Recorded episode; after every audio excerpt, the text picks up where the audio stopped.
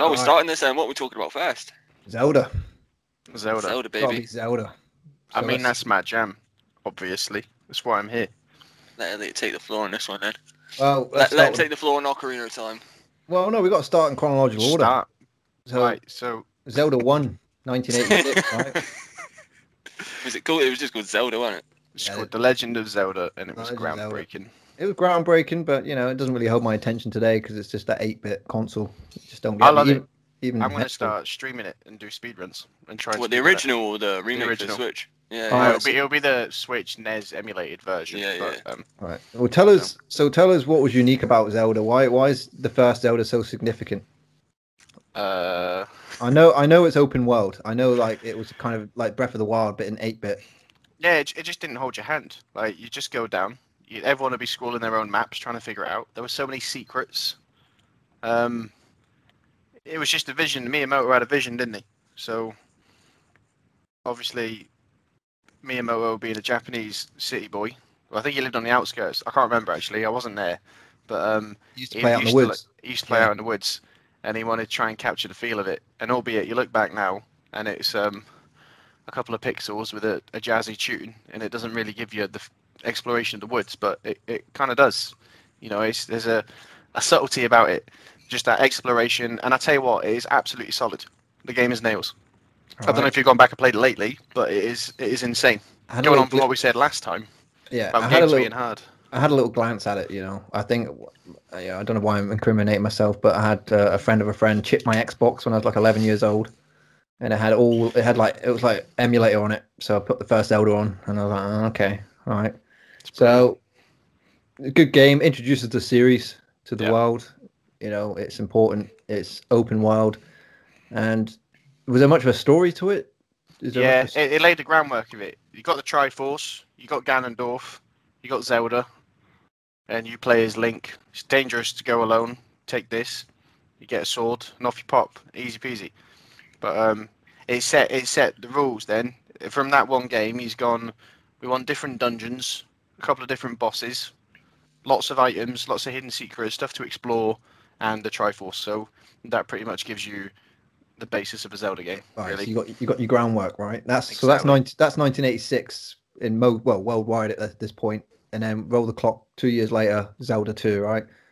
Different because it's two-dimensional. Because you had the isometric game in the first one. Is that Link's Awakening? No, it was called Link's.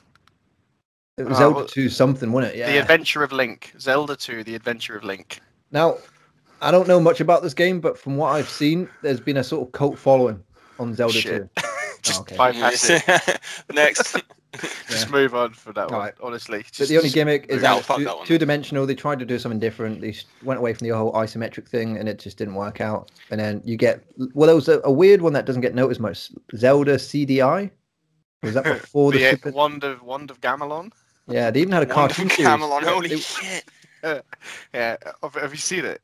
I don't know what console did it play on. It was on it was like a PC thing, I think. It's like one of those interactive movie things, like cartoons. Yeah, almost. They had one of them really bad cartoons, and it was like really bad voice acting. And I think they made a cartoon after it. Yeah, I think I've seen that. Excuse me, princess. That was around that time, but it. Yeah. Yeah, brutal.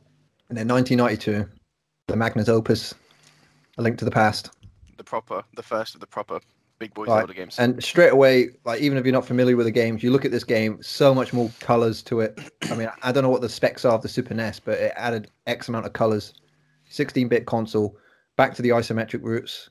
Is that it's an isometric game, isn't it? That Pokemon and all that. I think that's what they call it. Yeah. No, I think isometric was like your Sonic 3D when they first tried that 3D weird. Right. You know that weird. I think it was just like a top-down. Yeah, like a gyroscope. Oh, okay. And what was the gimmick of the story in this one? You could go between, literally, but based on the title, like you travel through time. So time travel's introduced into this game. Yeah, you had loads of it. So you had, you start getting more of the musical themes that would carry on through the series. So like Death Mountain would have its own, you know, theme going on. I think the Zoras were introduced as fish people. You had the Iron Knuckle was put in. There's a bit of a big boy boss. Deadly. good items, good bosses, and a bit of a story. And then you had the Ganon pig fight, which was just glorious. He's a pig, isn't he? He's just a big pig. Yeah. Pig with a stick. Well, if I can ever get my hands on one of these little mini SNESes, I mean, I probably should have done this 2 years ago, but if I can get my hands on one, then I'll be sure to play that game, because I know it's bundled in with it. Yeah, for sure. If you buy a Switch, you've got all of the SNES games on it. Oh, okay. So well, you've got all the NES and all the SNES, you can get them all on there. Yeah. So definitely worth picking one up, even just for a couple of these little beauties. I do like the Switch. I don't want to play the little square controller, though. I'll get my little Pro controller. Mate, I bought one of these. Oh, nice. Yeah. It's got an 8-bit dough. There's your screenshot right there. There's your thumbnail. Is it legit, though? Does it actually work decent? Yeah. Yeah, unreal. So, like, obviously, jumping in quickly on Smash, everyone's GameCube controllers for Smash. So, I've bought the wireless GameCube controller. I've got the Wavebird still. I've got the GameCube adapter. I've got 6 GameCube controllers downstairs, all different types, including the Bluetooth one for the Switch. And then I bought this, and it's just incredible. This has still got like your motion and your movement and that, and it's light as hell, and it is by far the best controller you'll ever buy for the console. It's up there with the Pro controller, but that's like 65 quid, yeah. And this was, well, it was still 50 quid, but it's. Yeah, speaking of like the GameCube controller reissue, I bought myself a GameCube secondhand before the first lockdown, and I got a few games for it, and I actually realized that they reissued the controller. Yeah, none of this third-party nonsense. Yeah, it's amazing. I'm so glad they brought it back. The cable's longer. It's the best controller. So I've got, for the reissue for Smash, I've got 2 of them. I've got the GameCube adapter that they were like hard to get. You couldn't get them, so I got that. And then I picked up. Then they've done a wireless one for the Switch with the Bluetooth, which is basically a Pro controller in a GameCube controller shell. So I bought one of them. And then I had my original ones. I played in one gold. I took one apart. When I was playing Smash, I took one apart. I took the Rumble out, and then to lose the weight a bit, because I was a gimp, and sprayed it gold. Not that I was ever good enough for it, but, you know, whatever. All right, I'm not too familiar on some of the Zelda games that came out on Portable, so did one come out for the original Game Boy? Yeah, so you had, I think Link's Awakening was first. And then that was the Capcom, wasn't it? It was the Capcom done it, and then because that was so good, they released the 2 on the Game Boy Color. So you had Oracle of Seasons, Oracle of Ages, and then there was originally meant to be a 3rd one, which they never released. So it was like Din, the goddess, whatever. You've got the 3 goddesses in you. What's the deal with these different color variations of the game? Like, you got it with Pokemon, you've got it with Zelda. So Seasons and Oracles. What are you getting differently depending on what cartridge you have? So they were genuinely 2 different stories. Like, right. With their own dungeons and stuff, and I think there was a couple of shared ones in between. But if you had both games, you could do a weird connect thing with like a password or whatever, and then you would unlock the color dungeon. But yeah, originally that was meant to be the 3rd. But I know with Pokemon, they just wanted to sell more units and make things exclusive, and that never changed for it. Yeah, but they learned their lesson. They still do it to this day. So what gimmick? Well, I say gimmick in a positive way. What was introduced to these Game Boy ports story-wise? What kind of what you call plot device? Link's Awakening, The Legend of Zelda: Link's Awakening didn't have Zelda in it at all. He was on a shipwreck, and then he wakes up on an island, and it's just like a weird mad dream. And then he wakes up. There's a giant whale that lives in an egg on the top of a mountain. I think they were basically smoking what Benny's got, and then they wrote a story for a Zelda game. Nice. And then it was one of them. He has this. It's quite playing the remake of it. You get a lot more story, and you kind of pay more attention, and you get a little bit of feels. So you build up this character. I think her name's Malon. Is it Malon? I think it might be. Well, that's the one that works at the ranch in Ocarina, but we'll get to that. It's not that then. It's a different name. I can't remember her name. Marin. It's Marin, right? Marin. So she's got this thing. She sings this song. All this shite. And she's got a little story going on.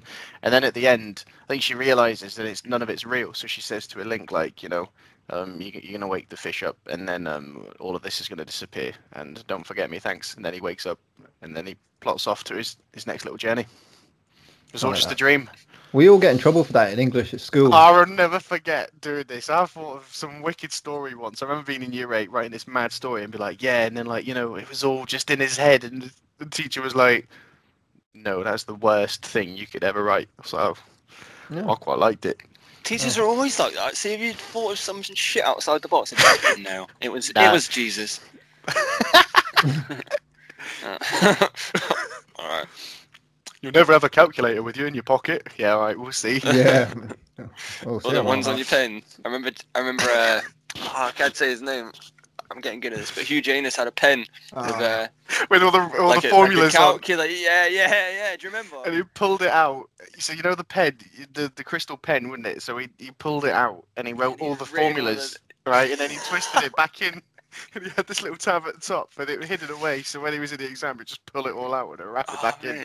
And he got busted as well. Yeah. It was the mock exam, though. That's what saved his ass, I think. Are we calling them all Hugh Janus now? Is that what it is? Everyone's all Hugh Janus. So just think of a funny name, yeah. We all know what we mean. Is this the same Hugh Janus? No, it's different Hugh Janus. Oh no, I can't keep up now. It just take me back to that French lesson, Benny. Who wrote the comment about the donkey? It was like Sarah too. Jesus McDougal. Man, kids are dickheads, don't we? Oh shit. Right. It got to there. He was huge ass was playing up that much that I remember in a maths lesson in like year 10 they had one of the the teaching assistants.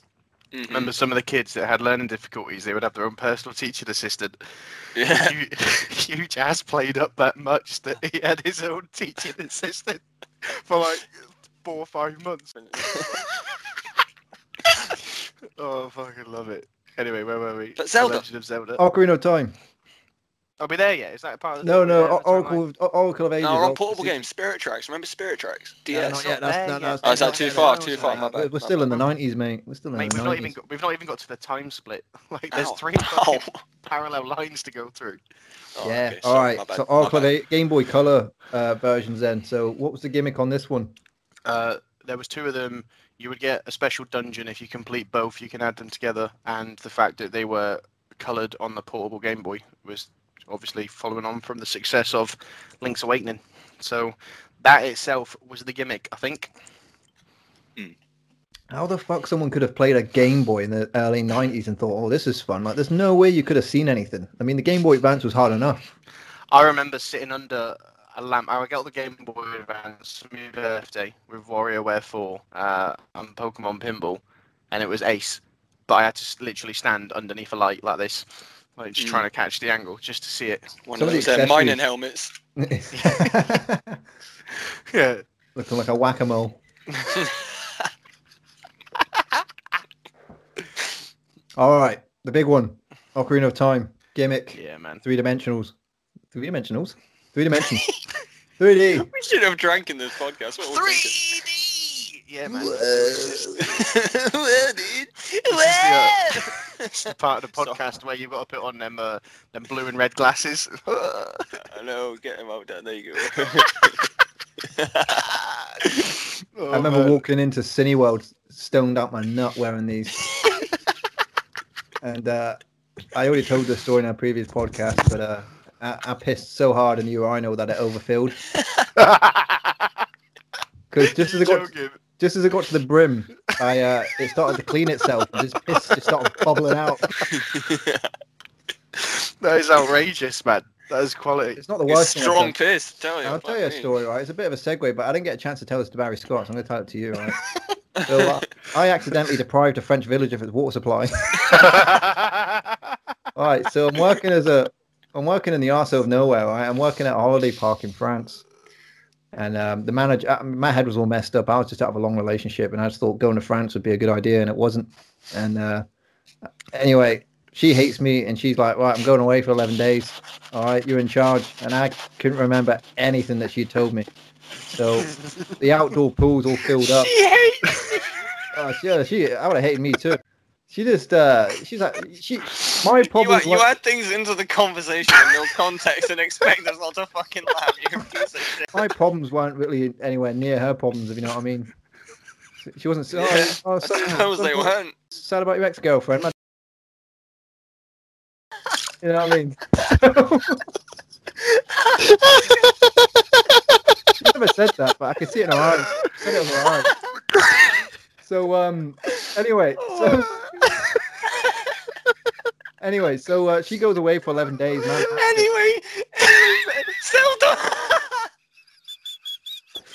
So, yeah. So I'm in charge for 11 days. And you can't be growing, man. You can't be growing. So she anyway, so I go down. Every school has what's called a plant room, which is like, you know, it's got big electricity boxes in the basement and all that. And I go down and I think, right, do I switch this off overnight or do I keep it on? So I flip the coin and I'm like, I'm gonna switch it off. Boom, boom, boom, boom, right? All off. The next day I wake up, there's no water in the outdoor pool. Ah, shit. Right? So I'm like, all right, think, Dan, think. All right. I realised there's a fire hydrant just next to the pool, so I grabbed this big, like, long fucking... Oh my god! Right? And I plug it into the hot fire hydrant and get a monkey leg. Get a monkey leg, crank it, right? And water just starts going... And I'm like, eureka! Last day, right? I'm feeling like TJ Detweiler from Recess. Just, you know, who else but Detweiler? You know? And, well, who else but TJ? Cool. Anyway, 2 hours later, the mayor's office calls up. And he's absolutely raging. They've got no water. And then I just left. Come back to England. Mm. So oh, that's about how I deprived a French village of its water supply. Oh, man. Oh, you know. I'm actually gushing with fucking tears. That was a bit of a tangent there. Yeah. Anyway, Zelda. I need to go get my phone charger. Give me 2 secs. Oh, right, you know. So, Ocarina of Time. Ocarina of Time was completely groundbreaking. Everyone that ever played it, in our generation, you know, there was nothing like it. It's just an incomparable game to anything and everything. It's top tier, hard, horror. You know, you had everything in it. As like we went on last time. As you got onto the older dungeons, coming back, obviously watching it again, people playing it. I'm dying for the release. One of these podcasts we'll end up doing, they'll fucking release these games on the Switch and we can have a laugh with it, do a playthrough or something. But, yeah, like, them adult dungeons, yeah, terrifying. You know, the spirit, well, the spirit one was weird. You had that, the female villagers, the Gerudo. Yeah, and then Shadow Temple, man, that was like... You know, dead things on the floor. You got to fight a boss that's an invisible pair of hands. Yeah, the 3DS, the 3DS version kind of nerfed it a little bit. Got rid of all the blood and kind of the theme. Kind of cleaned it up a little bit. That 3DS remake was unreal. It's just what we needed. It was so much better to play. Yeah. But the original, man, it was just groundbreaking. Had its flaws, obviously. One of my favourite theme tunes in that game is the Forest Temple music. I can listen to that all day. It's eerie. I love it though. It's just got. You can't explain it. You know. It's just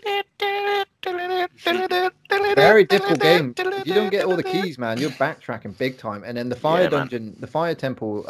Originally, so here's a little bit of trivia for you, Benny. The original. Oh, I knew this. I know what you're saying. Yeah, the original fire temple had in the 1.0 version of Ocarina of Time. It had Arabic theme tune. Playing and like chanting, didn't it? It sounds amazing, right? But obviously, the people developing the game just got it off a sort of free domain thing, and obviously, it goes against Nintendo's policy to have religious stuff in their game, so they had to get rid of it. There's a common misconception that the Islam community kicked off about it, but that's not true. They changed it. It sounds like a different remix version of the Shadow Temple, Shadow Temple. As they just remix it, so it's not like religious. Exactly, yeah. But it sounds amazing. Like if you ever get a chance, man, it's got a good riff to it. Yeah. See, the Forest Temple. That's one of my mixes, and it's like lo-fi, isn't it? Oh man. Yeah. Beautiful. Yeah. I mean, my favorite Zelda song of all time is Twilight Princess. Boss defeated. Which one's that?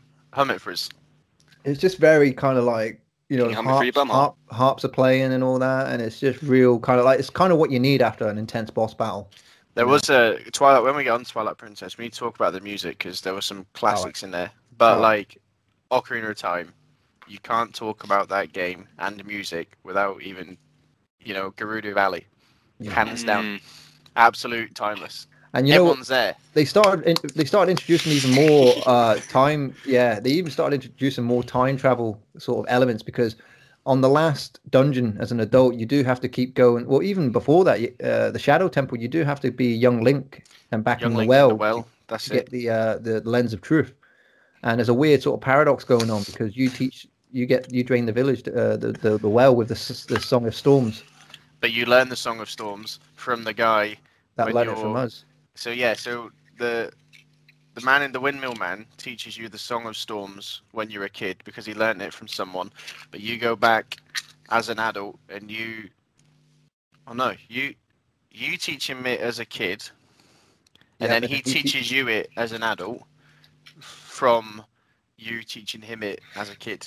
But you learn it from him as an adult. So it's one of them, just a constant triangle. So it's like a fulfilling your own destiny before you even started. It's a weird one. But yeah, and then, you know, I've completed Ocarina of Time before, but every time I've gone back to it, I've never really got, I kind of stopped after the Water Temple. So I'm not very good at remembering the Spirit Temple, but I understand there's a lot of time travel going on in that too, being a child and stuff. So do you have to go to the Temple of Time, keep going back and forth to the Temple of Time to do that? Yeah, so you kind of got two halves. So you go to the Gerudo Fortress as an adult, and it's all like rundown, because Ganondorf's obviously not there anymore; he's taken over. Then you have to go back as a kid. Because the bridge wasn't built. Yeah, you go as a kid, and the bridge isn't built, so you need to get the hookshot first. So you go over the hookshot, and then you rescue some girl as a kid, Naburu. You have to rescue her as a kid from the prison or something, and then she gets brainwashed and put in an iron knuckle that you then have to go and beat as adult Link. Oh, it gets mad. Yeah. But that's a really clever concept, you know, because they're kind of like, it's like the precursor of what came next, which 2 years later, Majora's Mask. Very heavy on the time travel. And this is a bit I didn't mention in the last podcast. So there's a novel that came out in 1988 by a man named Ken Grimwood, and it's called Replay. A man repeats the same 25 years of his life over and over again.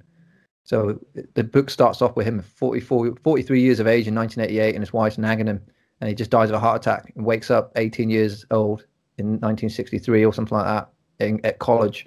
And this just keeps going on throughout the whole book. And like he becomes like amazing at like putting on bets, starts his own business, starts donating to like Steve Jobs and all them.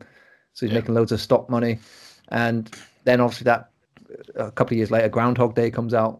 Harold Ramis directed it with Bill Murray, and you know I love that kind of storyline. The repeating it comes from Buddhism, doesn't it? Just that repeating the same thing over and over again, like it's purgatory. And you know you get to Majora's Mask, and it's got that theme. You know the 3-day cycle. Yep. And I love it. It's so dark. RuPaul couldn't light it up, man. It's terrifying. And the circumstances of the development is what made it so unique. Like we said last time, you know they were under time constraints, so you thought. And there's this kind of. There's this theory that the moon represents Miyamoto, or something like that, and like it's like they're under these time constraints that kind of pushed them to. I think it was Iwata at that time. I think Iwata took over from one of them. I think he was producing on one, and then he took over the director from. I think it was A Link to the Past. But yeah, no, you're right. You see the moon, Shigeru Miyamoto coming down on him like you must get this done. It's awesome. Like so cool.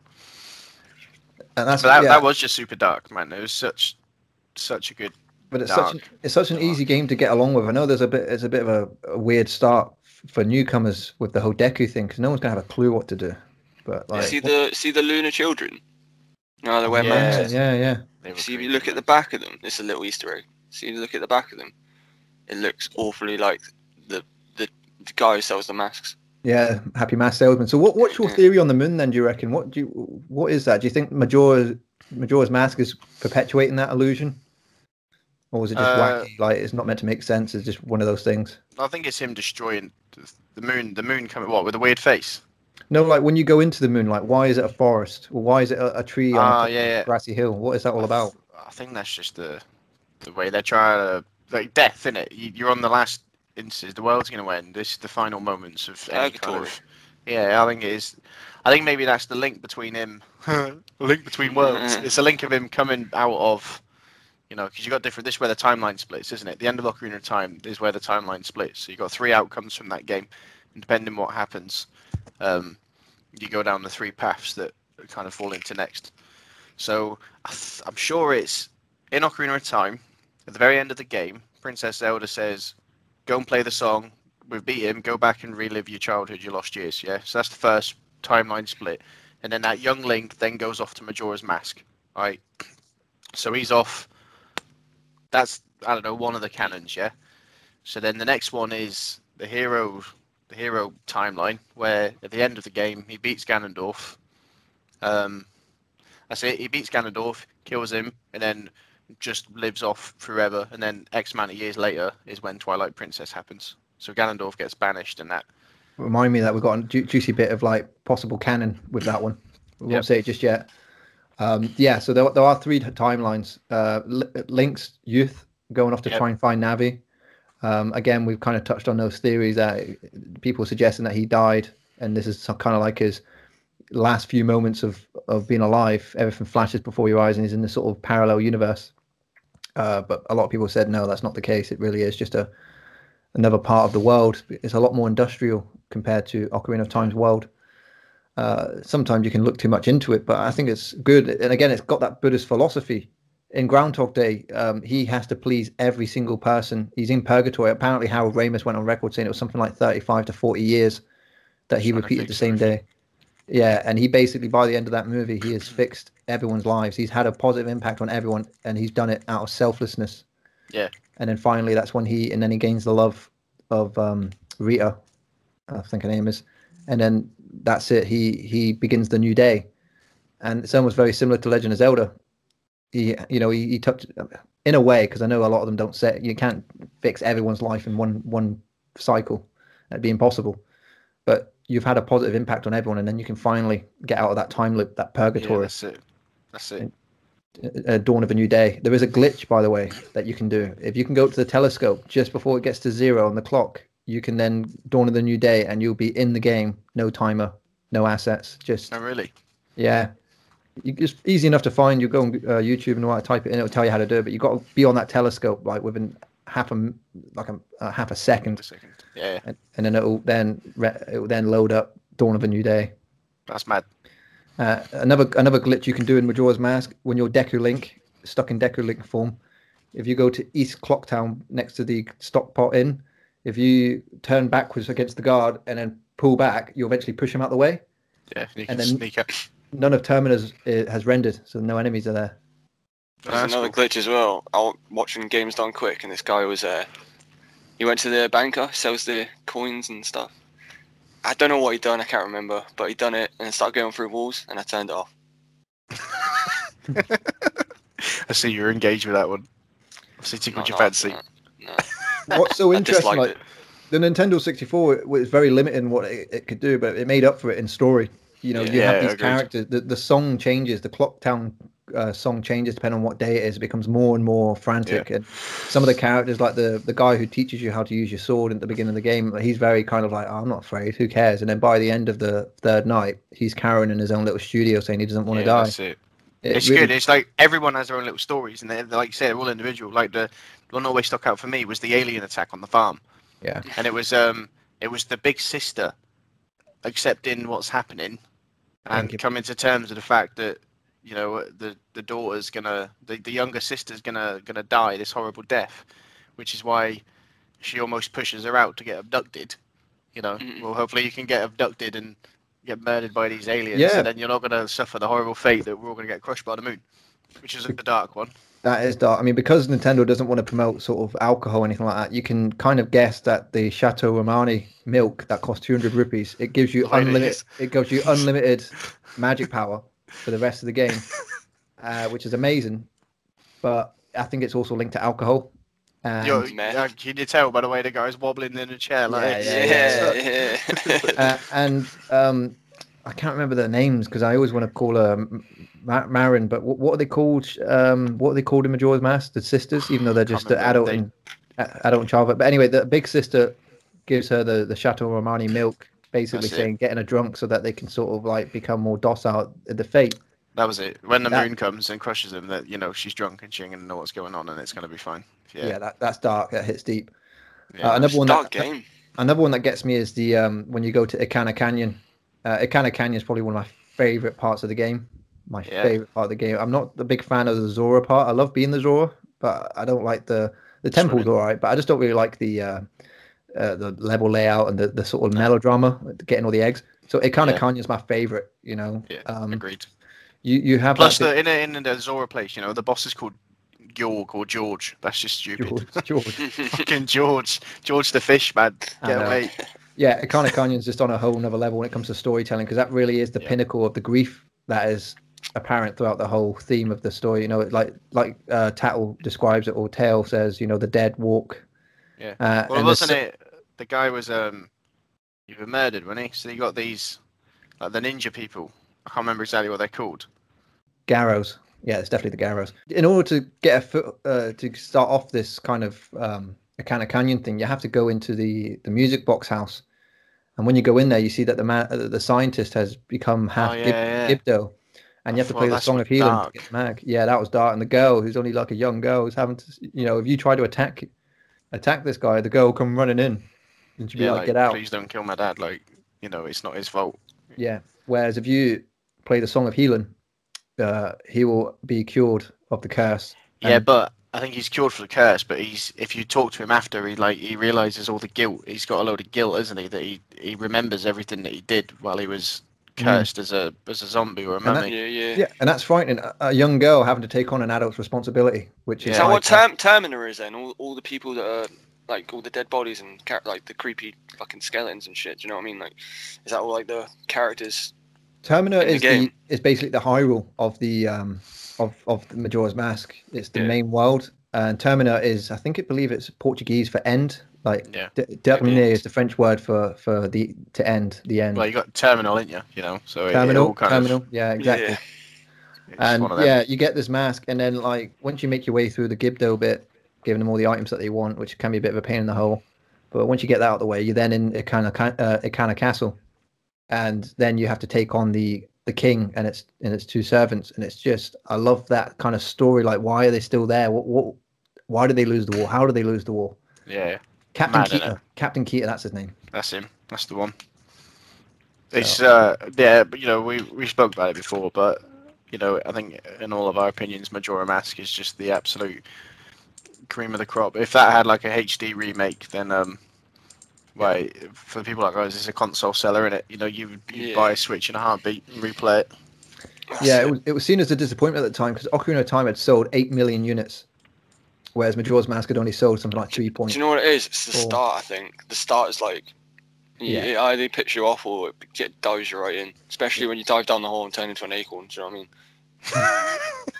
But it is, you're right, it's not a friendly, holdy-handy game. Yeah, exactly. But that's kind of what, I don't know. Because right at the start of Ocarina of Time, you're on the horse and you're like, yes, man. That's fucking Link. But it's getting the recognition it deserves now. 21 years later, it's getting the recognition it deserves. Yeah, that's it. So that's all. And it is deserved. 100% deserved. All right. So we're getting towards the end of the N64's life.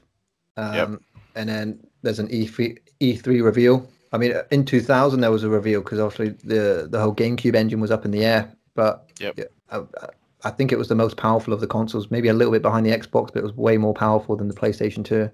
Yeah. Demo was being showed off, and people were like, no way, this is going to be amazing. And then it gets revealed, cell-shaped. People are disappointed. Cartoon Link, as they call it, or Toon Link in Super Smash Bros. Yeah. Yeah, man. But then it grew on people. It grew, even I was a bit like, what? But when I played the game, I realized that cell shade and style made it more dynamic. His emotions, the fighting style. You know, I don't think you would have got a Twilight Princess style game in 2003. No, I remember I got it and I was playing through it. And the one for me, it was the music at the start, with the story. You know, and the story's there about the world's been flooded and blah blah blah, and Ganondorf's been sealed and all this and that, and then it was a bit like, you know, you're doing the start.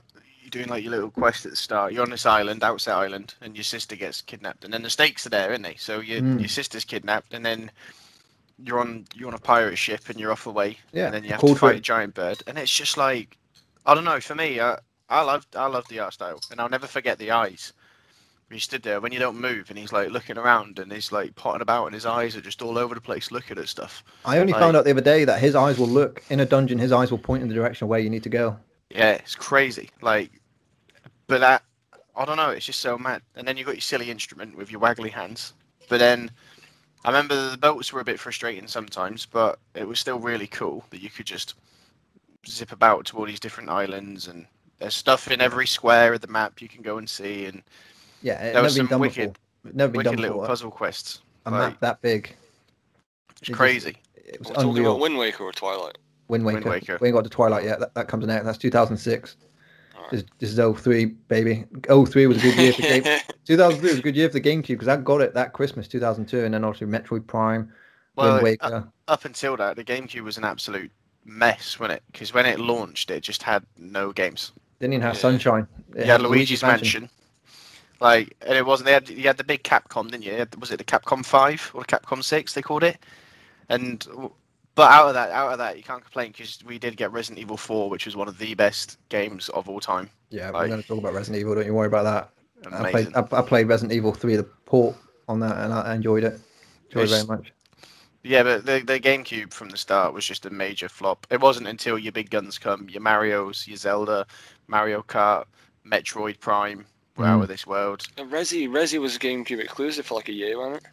I think it was longer than that. I think it was like a 3-year exclusive, and that's what they had, that Capcom Big 6, and then everything just started getting... Now you can have Resident Evil 4 on, like, your Samsung fridge. Xbox One. I think I bought that on the GameCube. I had it on the PS2. I got it on the Wii. The Wii was the best version. And then really? I bought it on the... Yeah, honestly, because you could do the point. Nah, it was so good. And then, what I have on? Xbox. It's on everything. It's like Skyrim. It's on the PS4. Everywhere. I'll have it on the PS5. It's on a Tamagotchi. Like I say, on your Samsung fridge. Get it on your smart fridge. Yeah, Wind Waker was cool. It was just rad. It was very cool. Immersive. You could unlock one your new game plus, and you can play in the pajamas. That was ace. So I think it's my favourite art style as well. Yeah, and there was some interesting content from that. There was meant to be a third dungeon. Yeah, and they put the fish in, didn't they? And he just gives you the last pearl. And they had quite a few cut things, didn't they? Yeah, there was meant to be a few more things. I can't remember on the top of my head what they were, but yeah, there was cut content. But you know, time constraints, they had to get those games out. And it was a big game. It was a massive game. Yeah, it was. So, it was cool seeing Ganondorf in a different style, and going back in underwater to see the original Hyrule Castle. And he was a lot more fleshed out. Ganondorf was a lot more fleshed out as a villain in this one. I think he's the most favourite.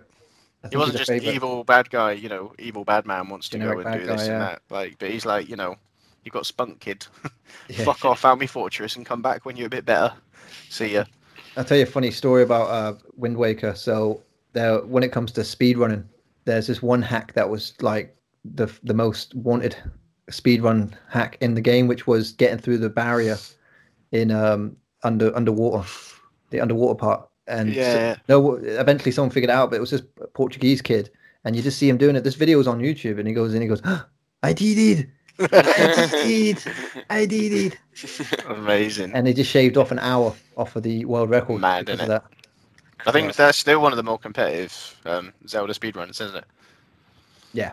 Yeah, that's so cool. Ocarina of Time's dead. Majora's Mask is kind of, you know, they found a new thing, but it gets ridiculous because, like, you have to pause at this time and then one frame, and then they go into the game's mechanics to try and figure out exactly what the code is at that point. It's like, come on, just play the game, man. I mean, I used to watch awesome games done quickly, but like, I find it quite cringy to watch now because you got the whole couch and they're all skinny and malnourished and just sat there. And it's like, hi, I'm Dark Eye. Hi, I'm Sub-Zero. And it's like, just use the names your parents gave you, you twat. Hi, if I was there, I'd be like, hi, I'm Dad. Simon, and I play Resident Evil. Hi, I'm Simon's friend, and I'm the guy that's going to talk on the couch today. That's it. That's what I get it. He turns around, he looks like a Viking. He's like, I'd really appreciate it if you be quiet. Then it's silent for like a minute, and then the lady's still reading the donations out. Yeah. Okay, we're gonna have a couple of minutes now if you want to read donations. I love it when they read out a message and be like, $50. If the crowd's like, like $50 if you can say blah blah blah blah blah, and then there's just silence, and it's like, okay, then next one.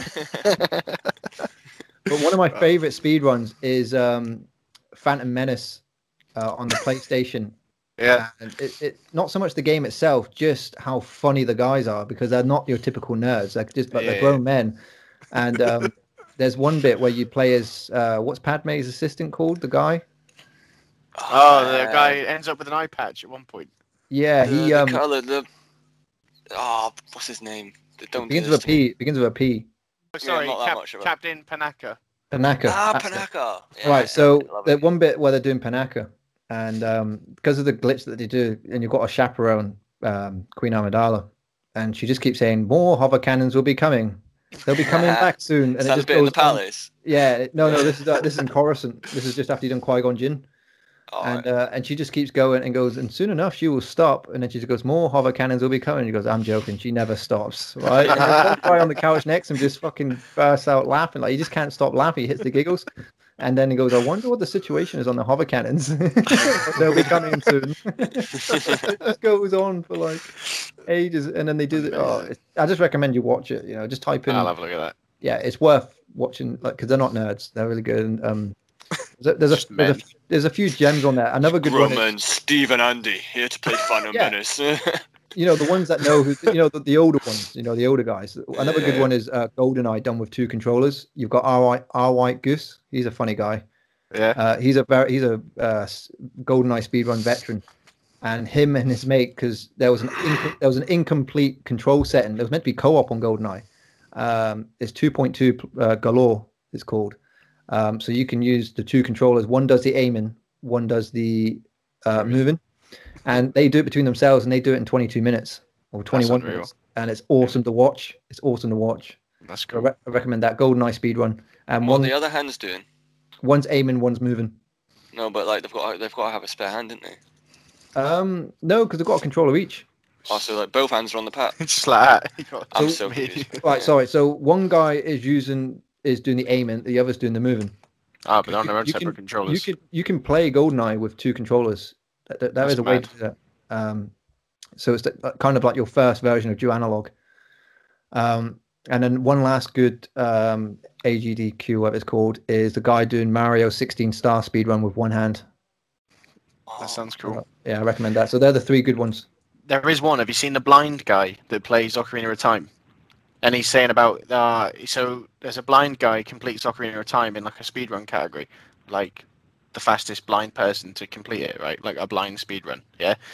But he says that the sound design in that game is so good that the guy who's blind and who's never seen it before can literally sit there with headphones on, and by the way he hits the wall and the footsteps make the noise, he can know exactly where he is in this map and knows I need to shimmy this way 3 bounces and he can get in the door and like win the game.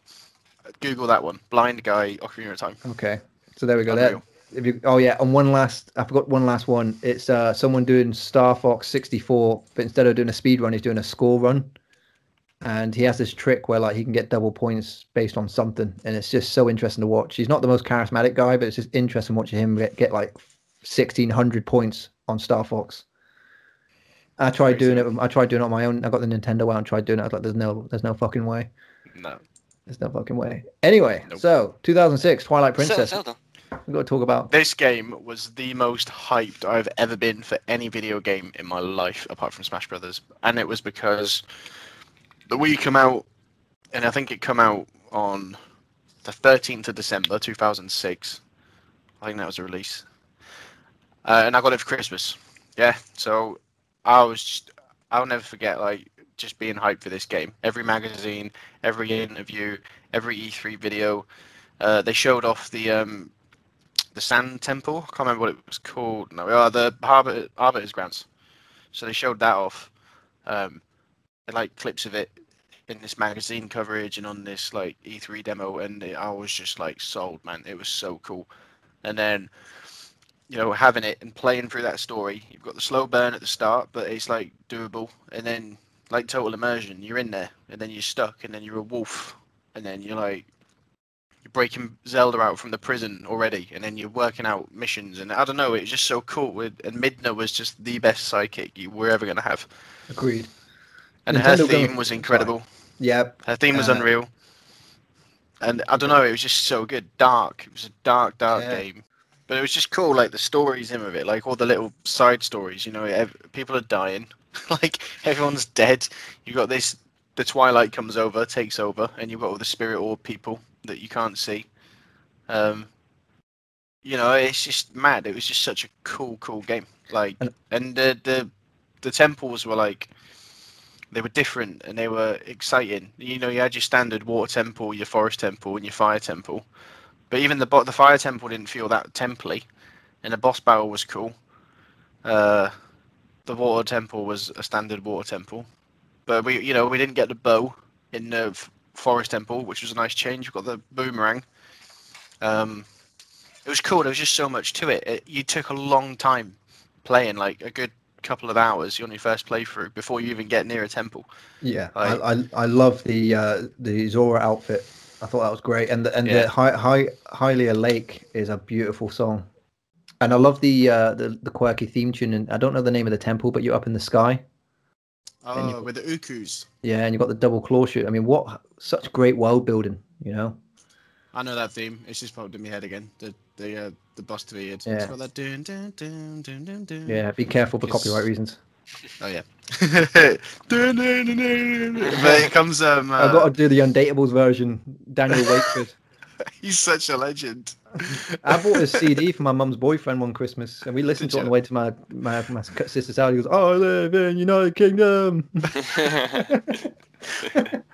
I come from real Brighton. Was it the Brighton song? It's wicked. Oh, it's a legend. Yeah, so sorry, carry on. That song. So like, but it's there's like a motif in it, the do do do do do do, which is the best bit from the Midness theme. Because you got the do do do do do do do do do do do do.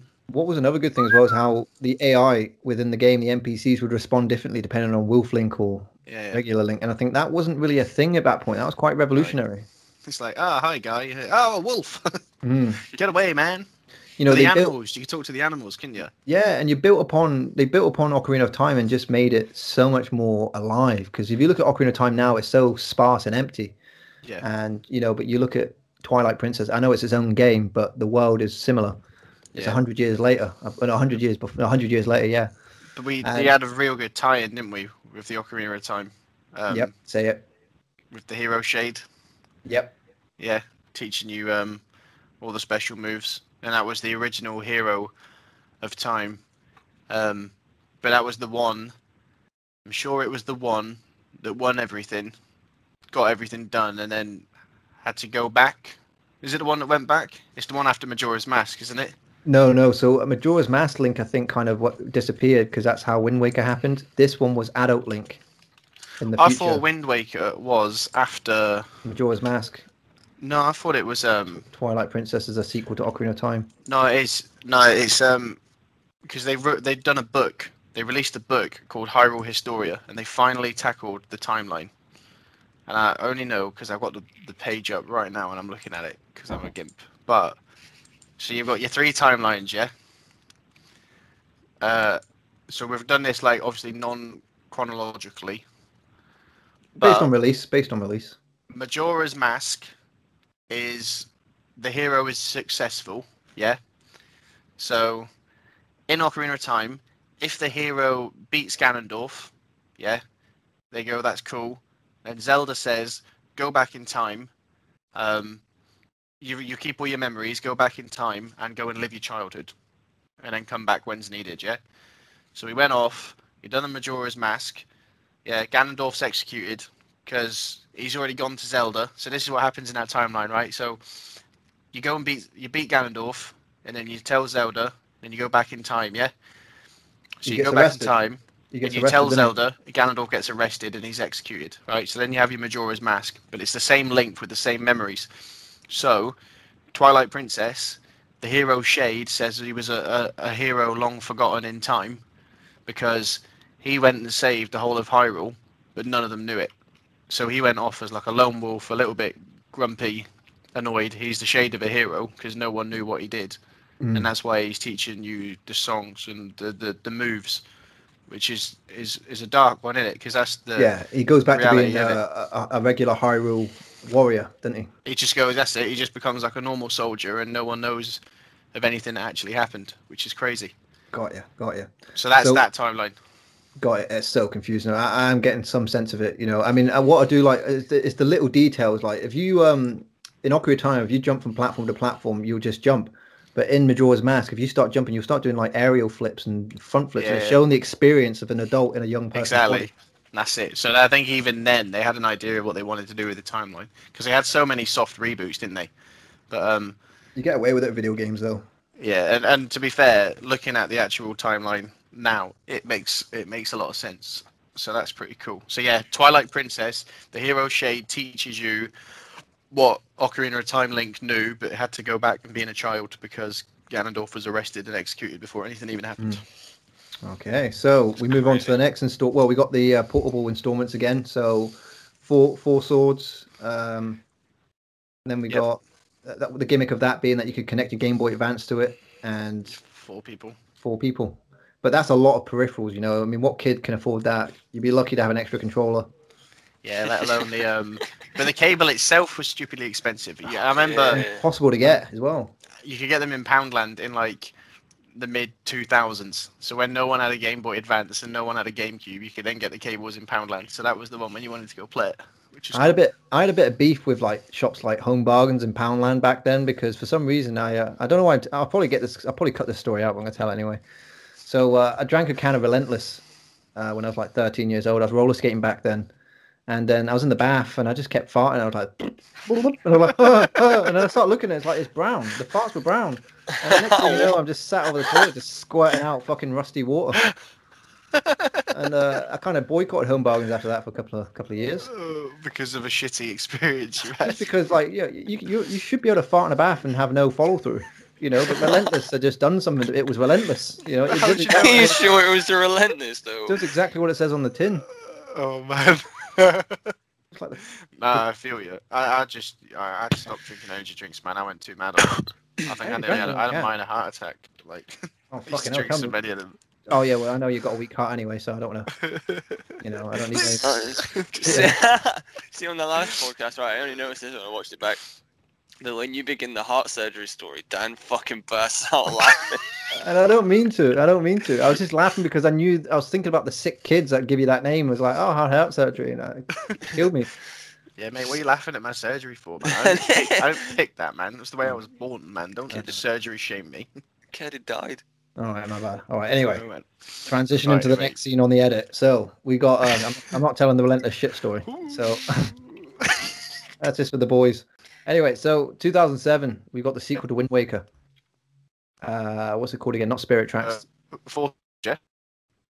Pardon? Sorry, my phone literally just had a little glitch there. Sorry, we were good. Spirit, not Spirit Tracks. That was the next one. Phantom Hourglass. Phantom Hourglass. Talk us through that game then, because obviously it'd be hard for the DS to render an open ocean the way the GameCube did. It couldn't render an open ocean, but because it's a DS game, it's got two screens, which is pretty radical. So Phantom Hourglass, you know, it has its flaws. No one really cares for that dungeon in between in the sand place where you've got to move in amongst all the walkie people. But boss battles across two screens was pretty ace. Don't know if you remember any of them, but there was like, one of them was like an octopus. You had to pull its arm down and punch yourself in the face, I think. A bit like on Mario Sunshine, but like across the screens, it was sick. So you'd be fighting at the bottom, and then you go up top. You'd use the stylus to move yourself. You were semi-top down again, and then you'd move your boat. You'd have a boat, and you'd have a cannon on it, which was ace. I quite like that one. It wasn't as good as Spirit Tracks, but it was pretty cool. Spirit Tracks came 3 years later, same game engine, but this time it takes place 100 years later. Because the whole point of the Zelda DS sequels is that you go beyond the oceans to find land. That's what the King of Hyrule says. He says you need to find the lost. The Wind Waker yeah. And obviously, I'm guessing in Phantom Hourglass you find this place, right? Because Tetra gets kidnapped. Oh, does that? Yeah, Tetra gets you're right. Yeah, Tetra's kidnapped, and then at the very end, you find the land. That's it. You come across the land. Start your own kingdom. And then you become an engineer. So 100 years later, your great grandson, who is also called Link. That's pretty fine. Is running the train, and you basically spend the game. The main mechanic is going around on the tracks between places.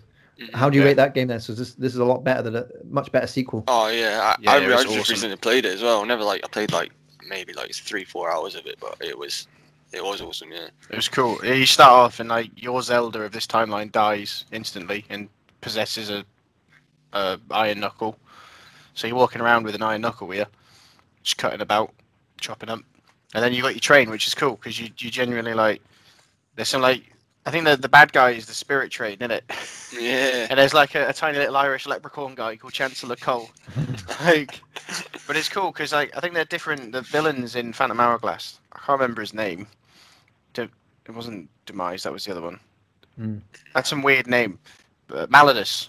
Maladus. Maladus was on the Spirit Tracks, but they was cool. It was a cool little story, like demony, whatever, pretty rock and roll. It was very weird. It was kind of reminiscent of like the weird time that Link's Awakening had, but they would just go with these weird ideas, you know, Zelda on a train, cutting around, and then you build up this giant tower or something, and then you. I think the tracks, the Spirit Tracks, are like the tracks that are holding down this giant train demon. And then when the tracks are broken, then the train demon emerges, and then he cuts about on the train tracks. It's just fun, isn't it? Obscure shit, innit? Nice. Yeah, man. So does it, what are the difference? I mean, it's still on the DS platform, so it still makes use of the sort of the dual screen in order to use a lot. Like you can draw things like a bridge or whatever it is. So what new items are introduced into this second sequel? Oh, I can't even remember now. It's been so long since I played it.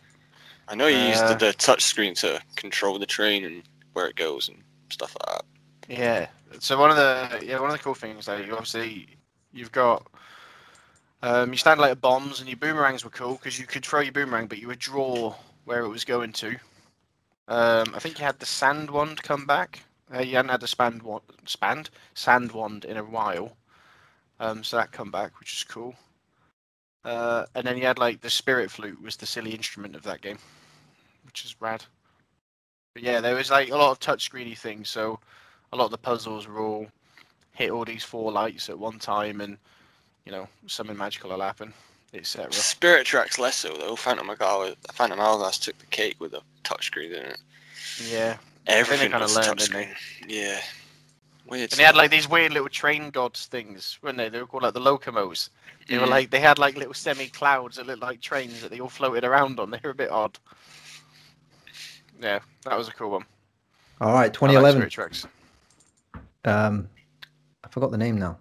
It was the first official Zelda game for the Wii. I know, like, you had Twilight Princess, but that was a mirrored port of the GameCube version. Skyward Sword.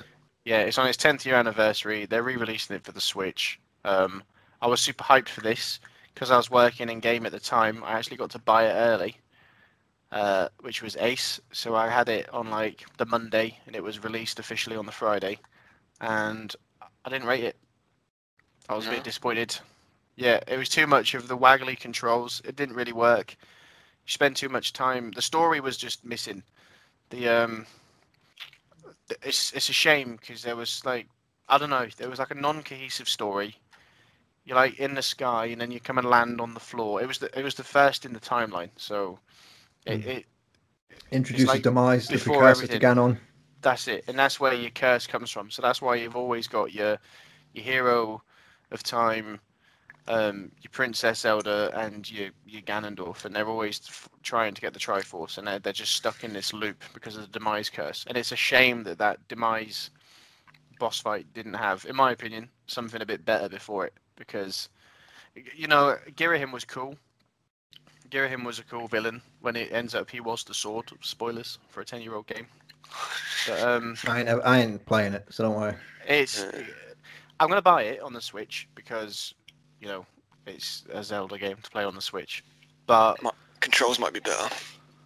Well, they've changed, so you can use the waggly Joy-Cons, or you can actually play it in handheld mode. And I think what they've done is on that stick, where you normally use your right stick as a camera, if you lock onto an enemy, they've got it so if you flick up, your sword will be like an upward strike, or if you flick to the left, whatever way you flick your stick. So they're turning your sword into the stick control, which sounds quite interesting.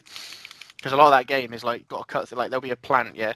So if your plant's face opens that way, you've got to slice it down. But if it opens that way, you've got to slice it across. Okay.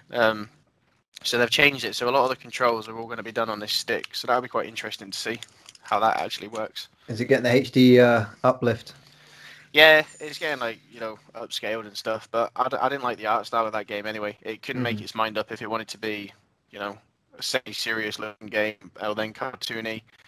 It looked a bit watercolor wishy-washy for me, and there's not too much memorable stuff about it. I know there was like a cool boss fight on a ghost ship or a pirate ship or something, and it looked like Mike Wazowski's girlfriend from Monsters Inc.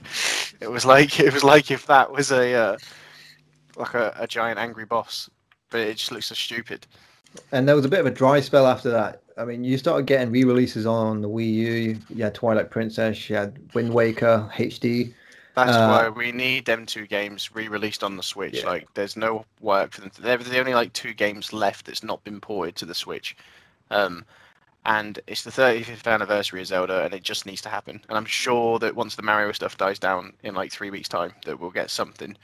Yeah. But yeah, man, it's just we need them games where people will play them. Yeah, you had the 3DS re-releases of Ocarina of Time and Majora's Mask. Cool. What else was released? I think we skipped over one. I'm not sure where it fits in on the timeline. It was after Skyward Sword, and it was a sequel to A Link to the Past. It was called A Link Between Worlds, and that was one of the best Zelda games I've ever played in the top down. Like taking A Link to the Past and one of the greatest Zelda games of all time, and making a successor that was worthy. Was good enough. It was awesome. I think that was the first time I've like fully got a brand new Zelda and gone like, right, this first playthrough I'm going to 100% it because I'm having so much fun with it. And it was crazy. And it made use of the 3D. It wasn't obnoxious. The bosses were cool. The temples were cool. There was a cool little story. There was like, you're in an alternate version of Hyrule called Lorule. Yeah, I remember this. You can go 2D in the walls, can't you? That was it, and you could run across. And the story was actually pretty good. So that it was... What console was this? This was the 3DS. Cool. So I think your Lorule counterpart was called Princess Hilda. And they had a little plan where they were stealing the Triforce because their Lorule version of the Triforce was destroyed, which is why it was all dark and demonic and shit. So they stole the one from Hyrule, not Lorule, and then it backfired when that Yuga turned into Yuga Ganondorf thing. It was weird, but it was cool. It was a really good game. It's cool. Got 3DS kicking about, play it. I will eventually, I promise. I barely make time for my own Xbox, but I'm just not a gamer, dude. I just like to do it for the social side of it. But anyway, so we get Hyrule Warriors coming out next. Hyrule Warriors. Or was it Breath of the Wild? Game. No, Hyrule Warriors was first. Was it? Yeah, Hyrule Warriors was on the Wii U. It was one of the early titles on that. And then they ported it to the 3DS. But the best version is on the Switch and 3DS, which had all the DLC and everything combined. And that game was absolutely insane. I think if you want to 100% it, it's going to take you like 800, 900 hours just to get everything done. It's unreal. Is it the same structure as Command and Conquer? No, it's what are they called? The Warriors games, Samurai Warriors, Dynasty Warriors. It's basically Dynasty Warriors with the Zelda skin, with this little original story, which is mental, and it is ace. But you go through the different timelines, and you've got all sorts of stuff. It's a non-canon game, and it was a bit of a spin-off, but I loved it. But it's a hack and slash, running around as characters. I love those Dynasty Warriors games. Yeah, man, that's sick. Imagine that, yeah. But you can play as Marin from Link's Awakening, and your special moves is just a giant windfish coming smacking everyone about. Oh, sick. And they put in a female Link in it, called it Linkle. Linkle. She used crossbows. Because remember there was the game Link's Crossbow Training on the Wii. So yeah, that Wii's vaguely. Yeah. Yeah. Right. So her special weapon, one of them looks like two Wii remotes, like these little guns. It's crazy, but yeah, that game's cool. If you go and have a little look on YouTube. Well, it must have done well because they've got a second one coming out, but we'll get to that one in a second because now we got Breath of the Wild. Absolutely. Outstanding. Like, I can't get over that game. I still restart it now all the time. When I first played through it, I had so much fun that I didn't even want to beat Ganon the first time. Like, I just played and played and played the game. There's so much to do. There's stuff to explore. I've never 100%ed it. You've got 120 shrines. It's crazy, right? So you've got a Zelda in the conventional sense, yeah. But you've got four main items as runes. So you've got magnesis, so you can move boxes. You've got bombs. You can stop time on stuff for a bit. And what was the last one? Ice. You've got cryonis, so you can like make ice pillars, or you can freeze certain things, yeah. And that's it. That's the tools you get. Every weapon in the game can break. So if you use it, the durability runs out. Even the master sword. The master sword can run out of charge. And once it runs out of charge, you need to either go back to the dock, put it back in the dock, just dock your master sword for a bit, put it in the podium, and recharge it. But yeah, it's mad. Like, how big is this world? You could walk from one end to the other, and it would take you, like in real life, probably an hour or so. Take the map from Skyrim. And then, yeah, eat it, then some. But everything on that is movable, so you can skip. Yeah, so take that map, yeah, and times it by about 10. Yeah. Every surface on it you can climb. Every tree you can chop down. Every boulder can be moved. The main thing about it was the physics engine. They built this amazing system where you can do anything. So, like, one of my other favorite games of all time is Metal Gear Solid 5, yeah? So you can play that game. Controversial. Well, no controversial opinions. Love it, absolutely love it. You can tackle them missions, yeah, in any which way you want. Like, and some of the fun of that is going, right, this time I'm gonna go guns blazing. I've got my helicopter with the final countdown blaring. I'm just gonna land there on top of the enemies and just gun the fuck out of everyone. Just rocket people, just kill everyone. Go in and save the guy, or I can go in and sneak around and trank everyone and yeet them off in a balloon and kidnap them basically, and then save my guy. And that, you know, Breath of the Wild, you've got bokoblins at the bottom, and there's like a load of bombs, yeah. And then you're kind of perched up on this hill, and you know, I've got one arrow, but there's a boulder next to me, so I could shoot the arrow, but it's not going to do anything on the red barrel because my arrow's not on fire. So that was my first mistake. So you shoot the barrel, and then nothing happens. Then they realise that, oh, there's someone over there. They run over to you and they hit you once and you die. So that happens a lot in this game. You die a lot, like all the time. You don't find hearts in the grass. Oh, back to this boulder, right? So you push this boulder down the hill, and the boulder gets momentum, crashes into this bomb, explodes the bomb, blows everyone up. That's cool.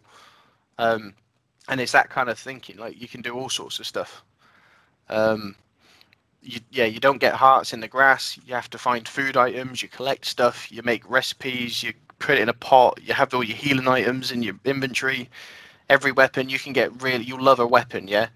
And like, you'll be carrying like 20 different swords on you, and you're like, right, well, I want to save this just in case someone comes, or I want to save this for a particular fight. And that's mad. And then you're like, right, well, let's do this. One of my favorite things to do when starting a new save is get off your starting island, get your 4 runes, and then go straight to Hyrule Castle, like, and get as close to Ganon as you can, and try and get as many of the good weapons as you can, just to give yourself a bit of a fighting chance. But even though you get all these good weapons, it doesn't really matter, because, you know, they're only going to last X amount of hits on an enemy. So yeah, it's just it's crazy. Like, if you never, it's hard to explain. If it's weird how it's structured. Like, you, because it's so open world, it goes all the way back to that original first Zelda game where it's completely open world, exactly. And you can go fight Ganon there and then. Once you've passed a plateau, you can go fight Ganon if you want to. It's not going to happen, but you can do it. But like, I remember, I've gone and done it, fought Ganon. I thought of like, I got myself enough hearts because the best one was you go and you finally find like the Master Sword where it is. And then you're like, yes, I found it. And you go to pull it up, right? And if you've not got enough hearts, you try and pull it up and it starts draining your health. And if you ain't got enough hearts, it's like game over. And like, oh, shit. And then every time, like, I got another heart. Let's go and do it. No, game over. And I was going and going. And I think it was 13 hearts you needed. And then you can finally get it. And you're like, yeah, I got the Master Sword. And then it's like, cool, you got the Master Sword, but it's not powerful enough. It's not like max power. Yeah, it's not going to break on you. But if you want to max it up, go and do all the shrines.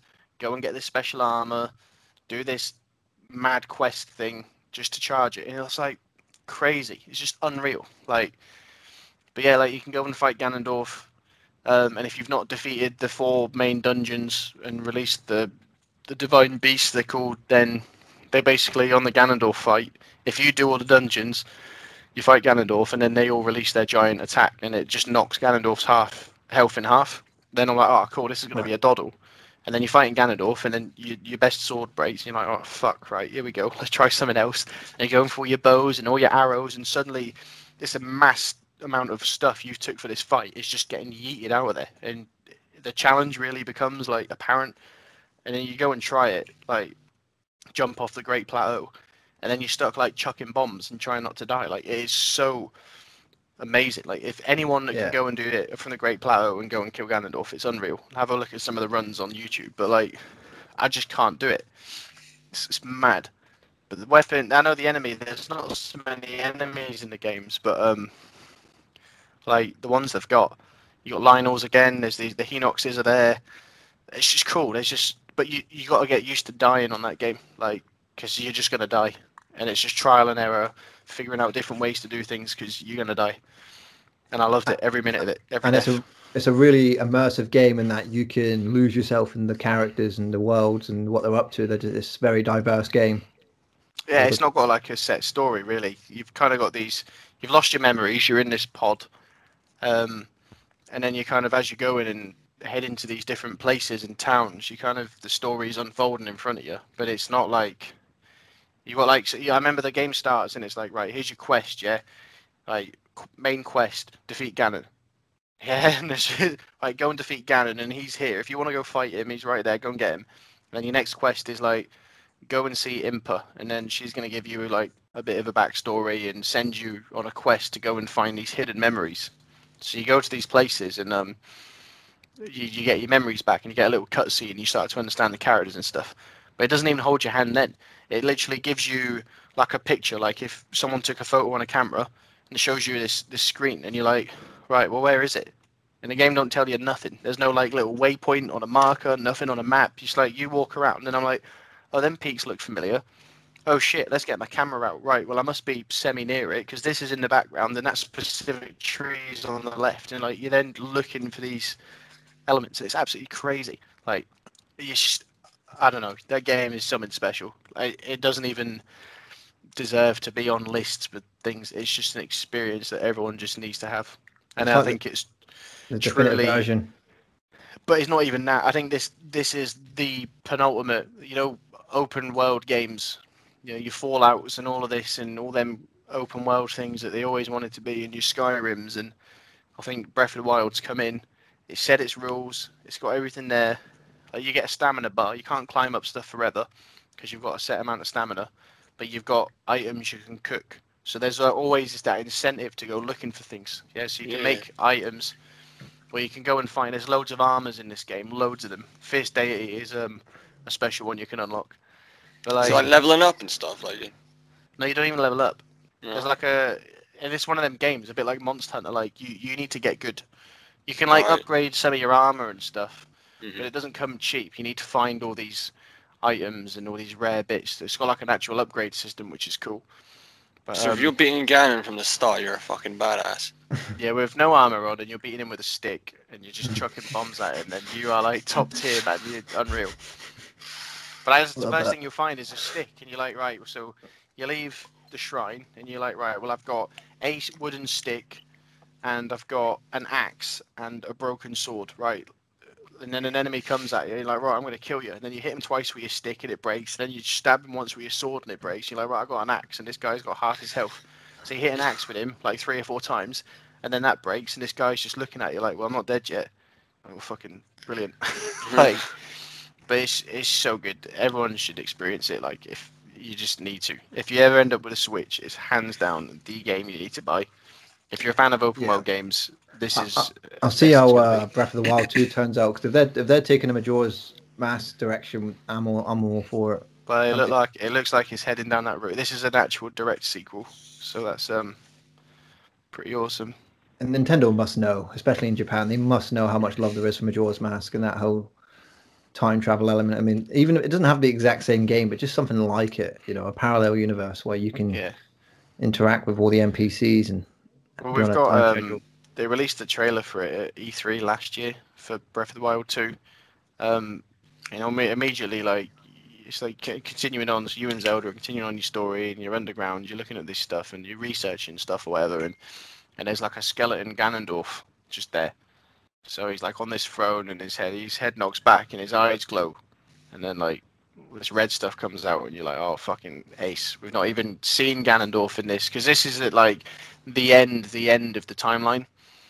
So it doesn't tell you directly where this fits in the story, but you've got the Zoras in there.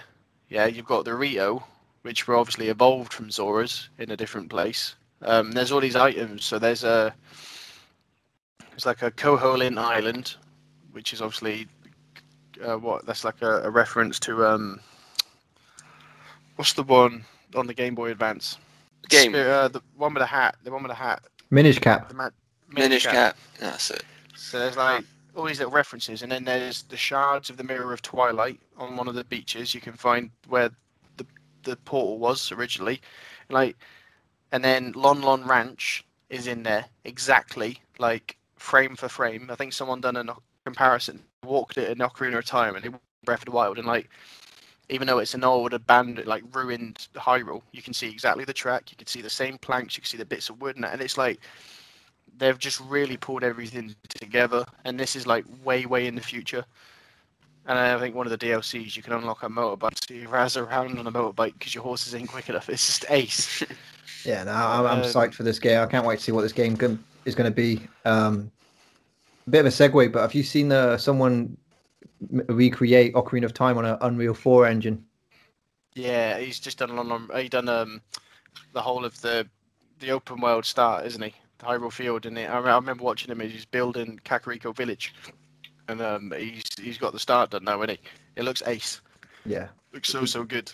But Nintendo are just such absolute arseholes when it comes to, like, fan service. You know what I mean? Like, you know, Sega, someone did their own version of Sonic and Sega hired them. And they made Sonic Mania and it was one of the best things ever.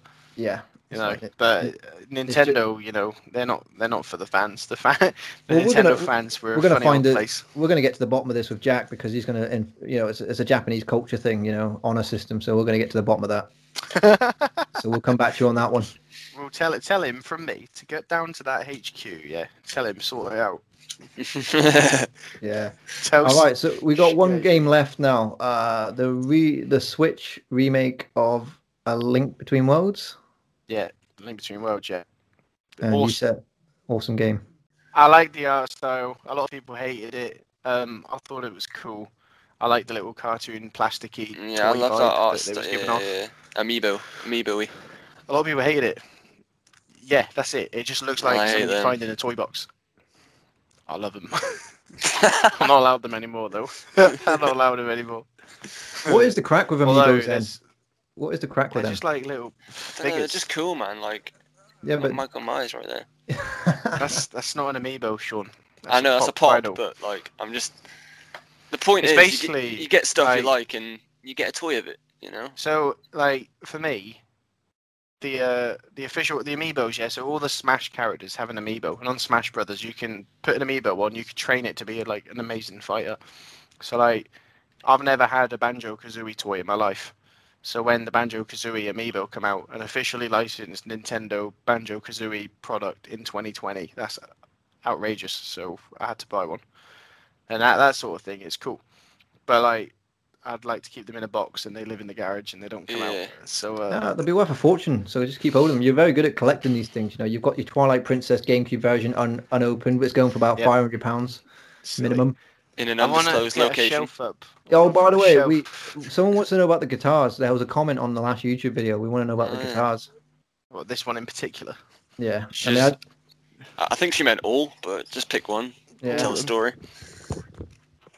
So when we're in exam leave, I taught myself the bass guitar because my brother had one, so that lives on that wall. And then I started playing the guitar once I taught myself bass. So I left school, didn't I? I went working for a large boat manufacturing company that went bust, and then my first wage, I bought myself a shitty guitar. And then I've had all sorts from then. But this is a Baja telly. So it's a Fender. It's really nice. This one was actually a gift from a real good friend of mine.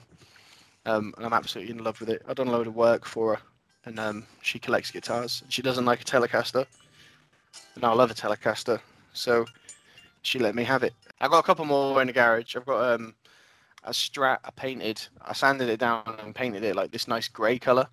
And then that went in the kitchen, and the little man took a load of paints, yeah, and he fucking covered it in, like, he just basically poured this blue paint on top of it, and then this gold paint on top of it, and I was like, oh, mate, like, why would you do that? And he's, like, 2 years old. I literally left him for 20 seconds while I went for a wee, and I was like, well, I can't be mad. Is it the angriest wee you've ever done? I come back, and I was like, oh, I'm so angry. Like a culture jet wash. So... So I live in the garage. I've got an Epiphone acoustic over there. I'm not really an acoustic player. I'm not very fond of them. And then I've got a couple more. I've got an SG that I don't really like. I'm a Telecaster guy. I did buy a really silly USA Custom Deluxe telly about 7-8 years ago. And it was like, you know when you have like a really obscene, expensive purchase? Yeah, yeah. It was one of them. And I kind of... I loved it, but the value went quick as I started playing the shit out of it. But, you know, we sold the house and that went then. And then it's all pedals, really. I spent a fortune on pedals, amps. You know, it's an expensive hobby. But this is my favourite at the minute. This is my Baja telly. I put a sticker on. It's me, Twitch. Me Twitch. Shout out. Beelzy boy. Twitch TV, Beelzy boy.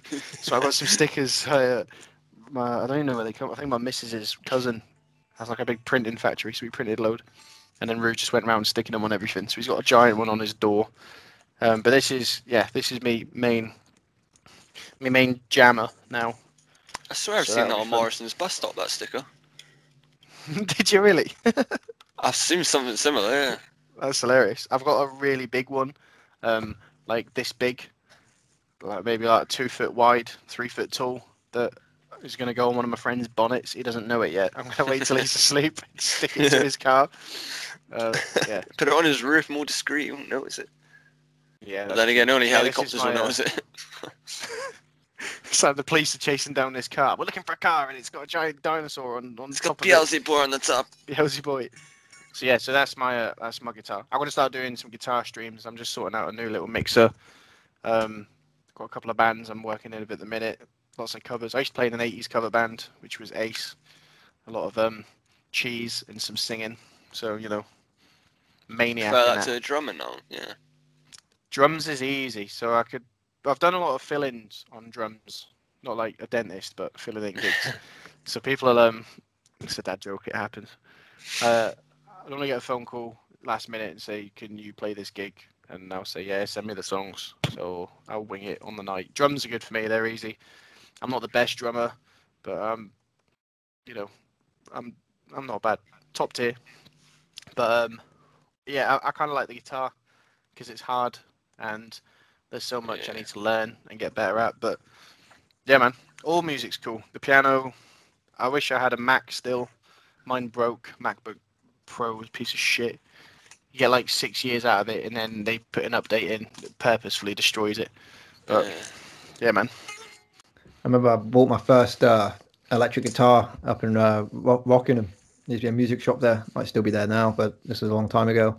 And it came with a DVD, like a tutorial. Like, you know, it's just some long-haired dude. It's like, all right, guys, you got the A chord, and then, you know what I mean? And I worked my way through it, right? And there was this one girl I absolutely fancied in school for years. I fancied this girl. And so I lied to her that I could play the guitar and just so I could go around the house and teach her. So basically, I'm watching the DVD again. I'm just writing down chords. I'm like, there's your A chord and there's your B, you know what I mean? And then like I come around the house and I'm just awkwardly like, you know I mean? And I'm just like, so this is your A chord and this is your D chord and all that. Oh, man, that was so funny. Do you know what's funny? This ties into the fucking drum story, right? You taught me a basics of drums, just like that boom, tss, boom. All right, and I used to try and teach everyone I knew. I was like, yeah, I know the fucking drums. I know the drums. So I tried to get her into the drum room, And she must have just been looking at me like, who is this fucking imposter? Right? No, but I told Miss Noakes I could play the drums as well, so she signed me up for the music lesson in form the next day. And I was sitting in front of the whole class just doing, like, I totally choked. I was just like, tss, boom, tss. And then, because Jake was sitting there as well, he was like, I'll do it. Yes, please, boss. So basically, you're basically Jim from American Pie 2.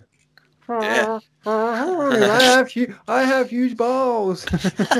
We used to love it, man. That music room at lunchtime was just out of this world. Like, a lot of years, none of us really got a chance to experience it. But, like, do you know what? Our year was dead bad. So I didn't play any instruments up until I met Sam Black, really. And then, obviously, I knew Jake from Newton and stuff. And then, as we were in, like, year 7 or 8, I kind of went in the music room, and Jake was obviously the prodigy that he is, and he's just incredible, yeah. And it is so funny looking back. Like, the year above us had their little group of musicians, right? And they wouldn't even get a look in, because the 2 years above us were a good group of musicians, yeah. And then the year above us were all right, and then there was me, Jake, Sam, and Tom that were kind of like, you know, the four musos. So Tom was on the bass. Sam and Jake used to write these immense songs, and then, well, they needed a drummer. So I learned a couple of beats, taught myself, and then they would finally be like, oh, you know what, you're actually not that bad. Like, we can work with this. So they pushed me to get better. So I ended up being the drummer, and it was great because no one else in the year would bother with instruments. Like, no one else would even I don't know. We just kind of asserted ourselves as the musicians, and then that was that, and then no one else really got a look at. So, but the amount of jollies out and school trips, and we'd done these award things, and it was ace. But the poor year above us, they'd be like, right, well, there's this music awards festival, and we have to submit, so we're gonna do these songs, yeah. And then everyone would be like, all right, cool. And they're like, right, so Elliot, Jake, Sam, and Tom, we need you to go and write these songs. And then this other guy's like, yeah, well, we can play that Trivium song. And they're like, no, we'll let these kids write some songs instead. And we're like, yeah, this song's called Samsung too. And it was just this absolute belter that I can't even play now. I can't even play guitar now after playing for 13 years. Not even half as good as what Sam and Jake were when we were 12 years old. Really? Which is mad. Yeah, unreal. They playing now makes me realise how good they actually were. And that's why Jake is where he is, to be fair. Yeah. But yeah, he's quality. He's such a cool guy. There was this, I remember when I was in year 7 and we were playing the piano, and we had that Barbie doll for a teacher, the first ever Barbie doll, first issue Barbie doll. Another one. And the name sounds like one of them things where the fish have them in her neck, yeah. Yeah. Oh. This woman was just an arsehole. Oh, we'll get to her in a minute, but the first sin she committed. So I'm playing the piano, playing this generic tune that we're all being kind of told to play. It's year 7, and then I added an extra. I had an extra note, and it just kind of had a better kind of consistency to it. And I was like, oh, check this out. And she goes, you'd never change original music. Shut me down. I'm 11 years old. I'm like, oh, you've never fucking heard of a remix, you cunt. You know what I mean? I love it, man. She was the kind of woman you'd be walking through the foyer or wherever. You'd be walking someplace, and you'd be like, right, stop, ties up, top button up. And we didn't have it in us. Yeah, we just didn't have it in us back then. Shirts in, pants down. Yeah. If I could go back in time, I'd be like, no, fuck off. Mufti day. They don't call it. They don't even. They've never heard of that word down here. I thought it was universal. Non-uniform day. Oh. Is that it? Yeah, Mufti, mate. I think it's just a Corby thing. Mufti. You had to pay 50p, and he was all. What's a Mufti? Yeah, I mean, there's always that one kid that can afford the 50p.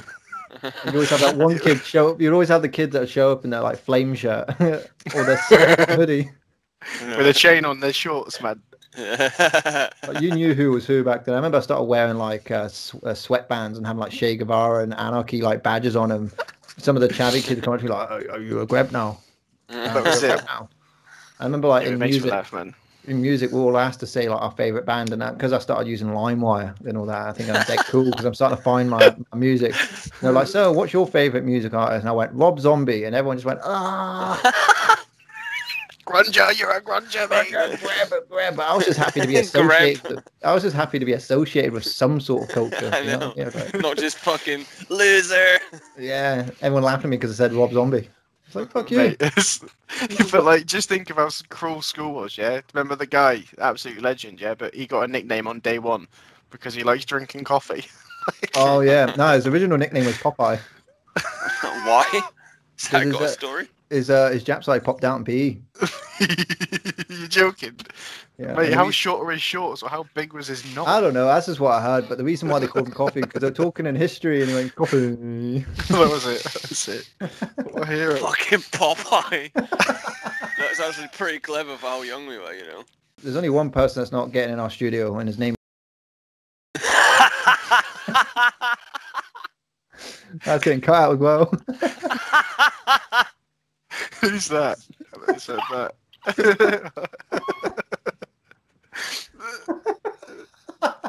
Oh man, I feel like I've missed on something hilarious here. Do you know what? I'm gonna bleep that bit out. I don't know why. Why the fuck is he laughing to the point of like dying? Oh man, sign up to our Patreon.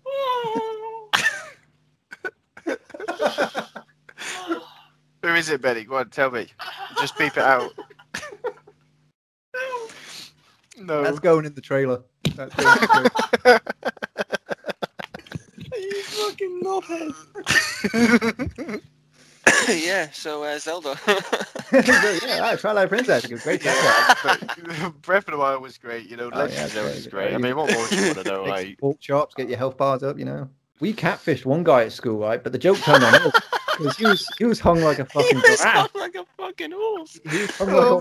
And then eventually I was like, that was us, by the way. And he goes, it's okay. Like, yeah, he was in a school uniform, right? So here's what, I'll tell you the story, right? So we had, there was this fake girl account that we got catfished by, right? But then we managed to get the password. We took over the reins. And so we added him, right, on MSN. Right? And he's on webcam, right? Back in the day, there was no sound on webcam. And he's got shades on like this, but he's in like his school uniform, his logic school uniform, his tie's a bit crumpled and all that. And out of nowhere, he just starts fucking, you just see this huge schlong just taking up the camera. And he's just fucking, you know, sweating out.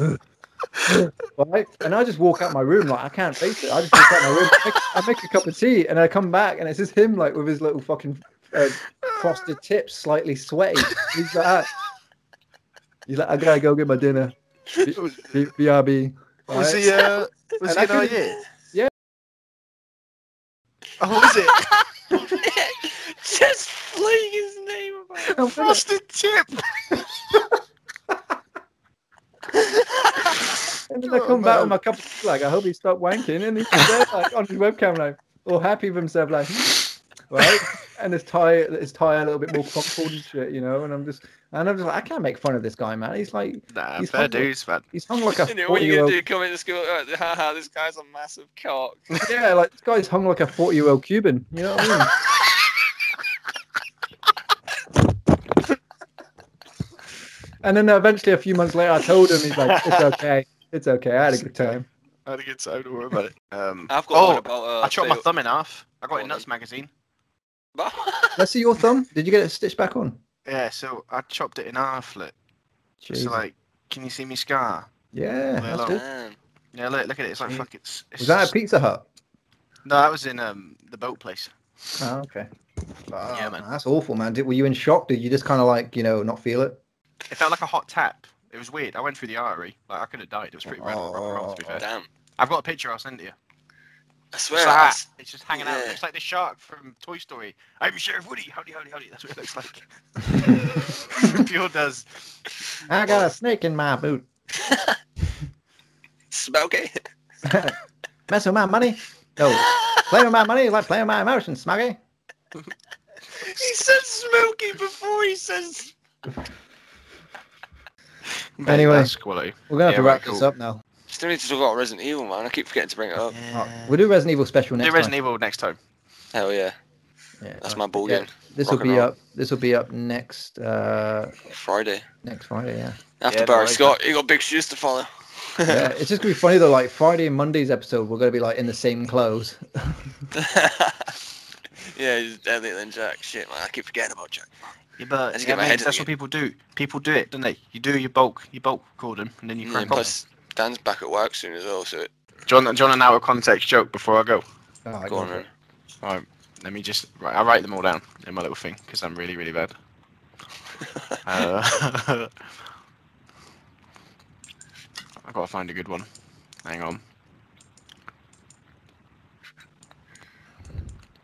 No, I ain't got one. I do have a really good out of context joke. Like, this is like one of the best things you can ever do. You ever heard of a hard out? Yeah. Just like getting the fuck out of there. Ah, you dickhead! Dickhead. Nice one. Fucking dickhead. Oh, I was sick, Dan.